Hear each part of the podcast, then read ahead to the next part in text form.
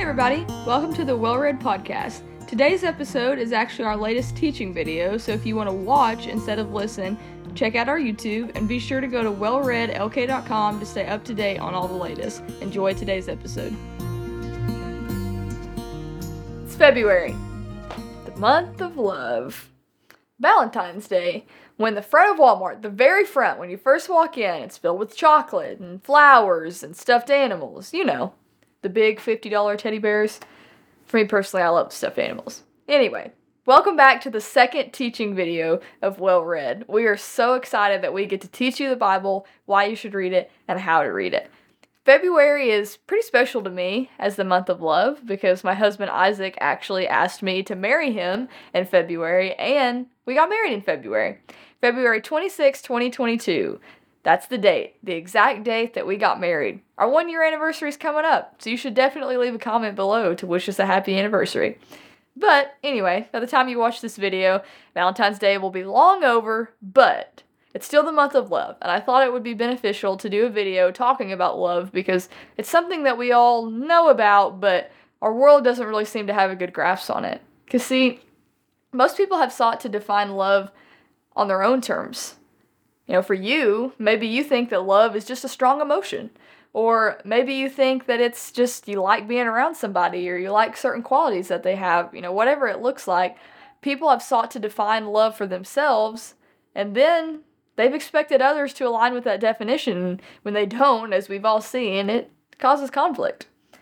People define love differently, and then they also have different ideas of how it should be expressed. It's no wonder that our world is so divided and seemingly so without love when people don't even really know what love is, and they don't know how to express it. In our main passage of scripture for today, the Apostle Paul was addressing some similar issues. He was writing to the church in Corinth because they were facing much division and confusion. And so Paul wrote to them to clear up the confusion encourage them to be united by pointing them to the one it's all about Jesus Christ. The issue of what is love is a perfect example of why you should read the Bible because when people or the world or our culture are busy arguing over what something is, God already knows the truth about it, and He's laid out the truth in His Word. So, what is love? We'll let love Himself define it. Before we get to 1 Corinthians 13, I want to start with a verse that is found in another New Testament letter because it'll be imperative for you in coming to understand what love really is.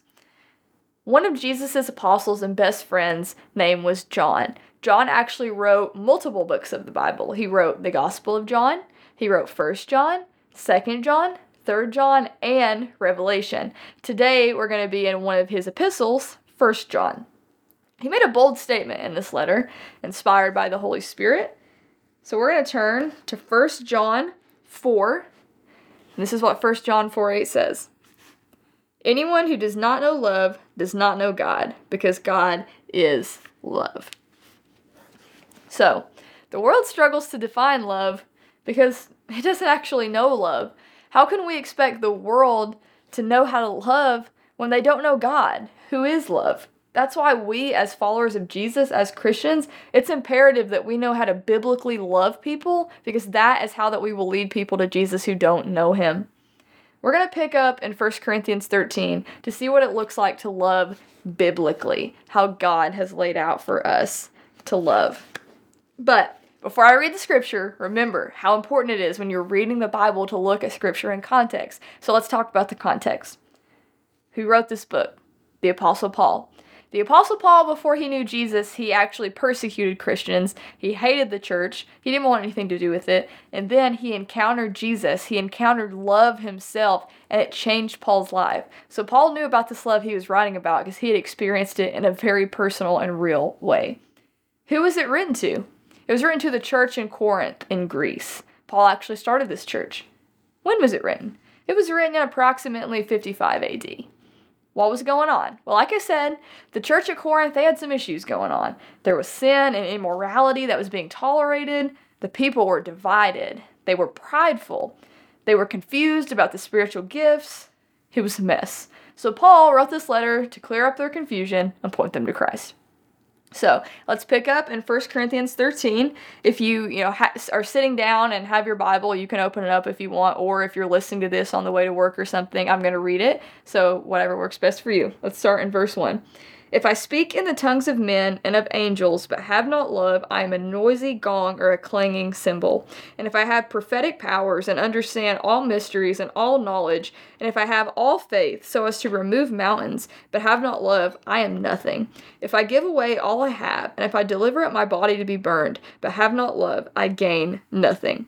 Love is patient and kind. Love does not envy or boast. It is not arrogant or rude. It does not insist on its own way. It is not irritable or resentful. It is not it does not rejoice at wrongdoing, but rejoices with the truth. Love bears all things, believes all things, hopes all things, endures all things. Love never ends. As for prophecies, they will pass away. As for tongues, they will cease. As for knowledge, it will pass away. For we know in part and we prophesy in part. But when the perfect comes, the partial will pass away. When I was a child, I sp- spoke like a child, I thought like a child, I reasoned like a child. But when I became a man, I gave up childish, childish ways. For now we see in a mirror dimly, but then face to face. Now I know in part, then I shall know fully, even as I have been fully known. So now faith, hope, and love abide, these three, but the greatest of these is love. So, a lot going on here. So let's start at the beginning of the chapter. If I speak in the tongues of men and of angels, but have not love, I am a noisy gong or a clanging cymbal. And if I have prophetic powers and understand all mysteries and all knowledge, and if I have all faith, so as to remove mountains, but have not love, I am nothing. If I give away all I have, and if I deliver up my body to be burned, but have not love, I gain nothing. Wow. If someone gave away all they had and even became a martyr, but didn't have love, they'd still have nothing they would still have gained nothing. Paul makes it clear from the start of this chapter the importance of love. The church of Corinth was focusing on the gifts and neglecting love. Think about it this way say you were visiting a church for the first time, and the pastor there gave the best sermon you'd ever heard. He was an incredible communicator. You were blown away. So after the service, you were in the lobby and you actually saw him. And so you decided you were going to go up and tell him that was an amazing message. You went up to him. He was arrogant. He was rude. And he kind of completely ignored you. Ignored you. You probably wouldn't want to listen to that pastor again because while he was a good communicator, he didn't show the love of Jesus. That's an example of the point that Paul is trying to make here. You may be walking in gifting, but are you walking in love? And if you're kind of wondering, am I walking in love? Then Paul, he gives a clear description of what biblically love really looks like. So let's kind of look at the list that he gives. Love is patient and kind. Love is patient. Love is kind. Are you patient? Are you kind? Are you really patient? Or do you find yourself getting frustrated with the long line at the Starbucks drive through to the point of not being very kind to the barista who gives you your coffee at the window? Or if you're married like me, do you find yourself getting a little annoyed with your husband whenever he comes in from work, lays his hat down on the dining room table instead of taking it to the bedroom where the hats go? I'm still working on that one. But love is patient and love is kind. Are you patient? Are you kind? Love does not envy or boast. Love does not envy. Love does not boast. Do you envy? Are you envious? Do you find yourself comparing where you're at or what others have? Or where, where you're at with where others are at and what you have with what others have? Or do you boast? Do you find yourself bragging about your success or popularity or bank account? You may hear those things and think to yourself, I don't envy. I don't boast. I'm, I'm not a envious person. But do you feel bad when others are promoted at work because you felt like you deserved it? You worked hard. You deserved that promotion. Or when meeting someone new or reconnecting from some, with someone that you used to know, do you find yourself needing to bring up your job title or your salary? That that's envy and boasting, whether you realize it or not. And love does not envy or boast. Love is not arrogant or rude. Love's not arrogant. Do you think you're smarter, better, or just more deserving than other people that you're around. Love's not rude. Are you the person who makes a scene at a restaurant whenever that your order's wrong? Because actually, I've heard from servers before that the worst crowd to serve is the Sunday morning after church crowd. And according to God's word, like that should never be our reputation. We should be known for our love and the fact that we're not rude. Love's not arrogant, and love's not rude. Love does not insist on its own way. This one's tough for my generation to hear because, like, our whole lives we've been told the opposite. We've been told to love ourselves first, to put ourselves first, to put our desires first, our wants first. When in reality, love does the opposite of that. Love doesn't insist on its own way. Do you insist on your own way? Love is not irritable or resentful. Are you irritable? I know for me, I struggle with being irritable sometimes when I'm really stressed or really tired or both. And actually, sometimes I find myself kind of taking that irritability out on my husband because he's my safe place and I feel comfortable with him. But that's not love. For me to be irritable and then take it out on the person that I trust with my most vulnerable feelings, that's not loving to him. And so I have to be intentional when I'm tired or stressed to say, you know what? I'm not going to be irritable because I love him. Are you resentful? Do you find it difficult to forgive others who have wronged you? Do you find it hard to let it go because you don't want to just let them off the hook? You're going to let them get away with it. That isn't love. Believer, is that how God responds to you when you've wronged him? No. He responds to you in forgiveness, grace, and love. Forgive others. Give them the same grace that God has given you. Love isn't irritable and it's not resentful. Love does not rejoice at wrongdoing, but rejoices with the truth. This is one of the aspects of love that the enemy has specifically tried to warp and distort for my generation. Gen Z, hear this. The enemy has told us that in order to love someone, this is a lie across our culture today. He has told us that in order to love someone, we have to agree with everything they think and everything they do. And he's told you that if someone disagrees with you or if you disagree with them, that you have to hate them. Biblically, this is untrue. This is not true. If someone's making a choice that isn't honoring to God, and you choose to just agree for the sake of being agreeable, that's not love. Because, see, love is not self seeking. And when you're afraid to speak biblical truth because you don't want someone to be mad at you or you don't want to be in an uncomfortable situation, that's not loving the other person. That's loving you. That's putting your feelings first. Let me give a silly example of this.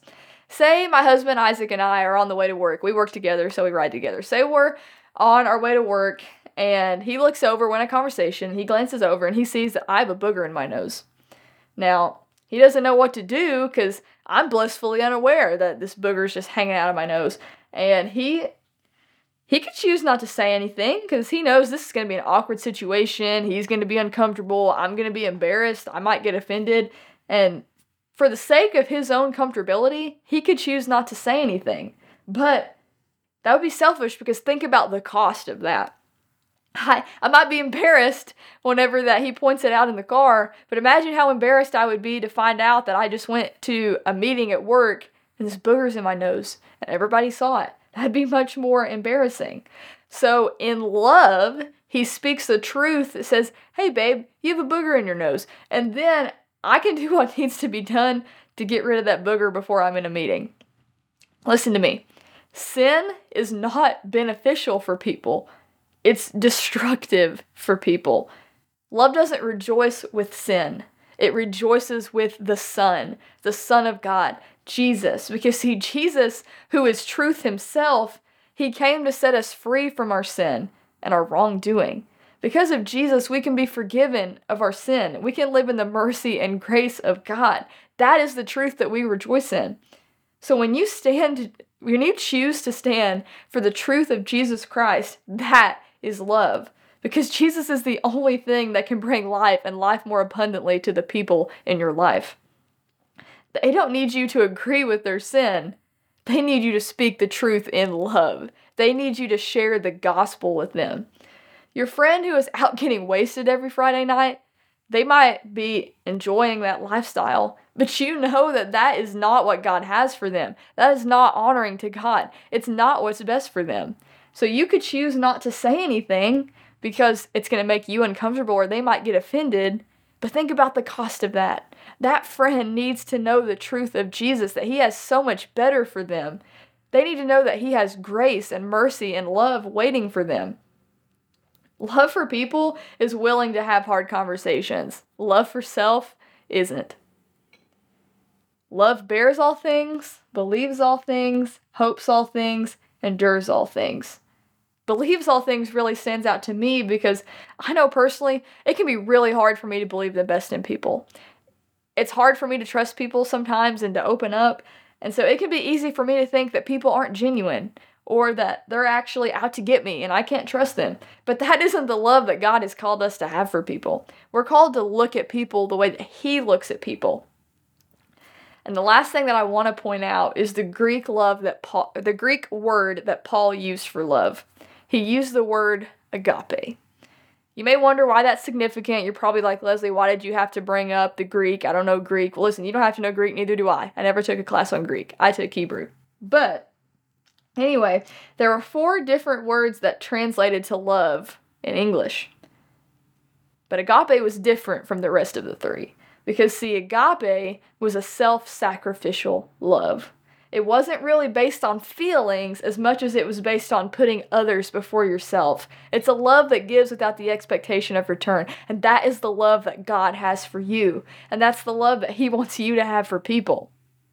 Agape never ends. Agape never fails. Love never ends. Love never fails. God's agape love for you will never, ever fail. He will never stop loving you. You know, you may have had someone in your life who claimed to love you who left you or abandoned you or hurt you or lied to you, but God will never do any of those things. He loves you in the most pure and humble way.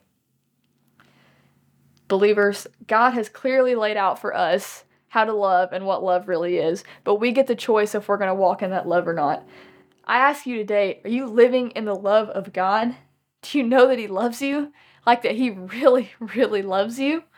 Are you loving the people around you with His love? Are you really loving them with action and intentionality, or have you adopted the world standard of love instead of the biblical standard of love? Having a biblical love may seem like a daunting task, but you can start simple. Walk in step with the Holy Spirit. Ask Him to make His fruit more evident in your life. Ask Him to give you a fresh revelation of His love for you so that you can share that love with others. Take one step towards loving with the 1 Corinthians 13 agape love this week. What is that next step? Is it to pray for others more? Maybe it's to take a step out of your comfort zone and pray with others more. Is there someone that you need to forgive who you're holding a grudge against? If someone just came to mind, the answer is yes. Do you need to have a hard conversation and tell someone that they aren't living God's will for their life right now, but they can, and that He has love, mercy, and grace waiting for them? If someone just came to mind, the answer is yes. Whatever it is, I pray that the Holy Spirit will show you your next step and how to love with the 1 Corinthians 13 love. Maybe you're watching this and you've never actually experienced the love of Jesus. I just can't end this video without giving you the opportunity to step into that love and live in it for the rest of your life. John 3:16 says this, "For God so loved the world that he gave his only son, that whoever believes in him should not perish but have eternal life." All of us have sinned. We've all done things that we shouldn't have done. We've said things we shouldn't have said. We've thought things we shouldn't have thought. We've made choices we shouldn't have made. And that sin, it separates us from God because God's holy and he can't be in the presence of sin. He's never sinned. He's never done anything wrong. He's perfect. He's holy. But see, he loves us. He loves us so much that he sent Jesus. Romans 5 8 says, But God shows his love for us, and that while we were still sinners, Christ died for us. Jesus, the Messiah, God, He came to the earth. He lived a sinless life. He died on the cross for our sins. He was buried, rose from the dead on the third day. He defeated death, sin, hell, and the grave. He's alive today, and He's waiting for you. The Bible says this For whoever calls on the name of the Lord will be saved. If you are ready to turn away from your sins today and follow Jesus, if you believe that He is the Messiah, that He died for your sins, that He rose from the grave, you can make the decision to follow Him, receive His love right now, today. If you are ready to give your life to Jesus, here's an example prayer that you can pray right now. Jesus, thank you for loving me even though I don't deserve it. Thank you for coming to earth and living the sinless life I couldn't live. Thank you for dying the death I deserved and paying for my sin. Thank you for rising again and defeating death. I confess that I am a sinner and have done wrong. Please forgive me. Come into my life. I will follow you for the rest of my life. I love you, Jesus. In Jesus' name, amen. If you just gave your life to Jesus and stepped into his love for the first time, we at Well Read are so, so excited for you. Please contact us to let us know about your decision. You can do that by email at contact at wellreadlk.com, contact at wellreadlk.com, or DM us on Instagram at wellread Leslie K. Either way is good. We will be so excited to hear from you, and we will reach out to you to help you take your next step in your walk with God. Whoever you are, whatever you've done, you are loved by the God of the universe with agape love. You are loved by Him more than you are by anyone. It's a love that never changes. It's a love that is pure. And it is my prayer that you will experience that love, walk in that love, and share it with everyone you come into contact with. We at Well Read love you, and we're thankful that we get to teach you the Bible, why you should read it, and how to read it.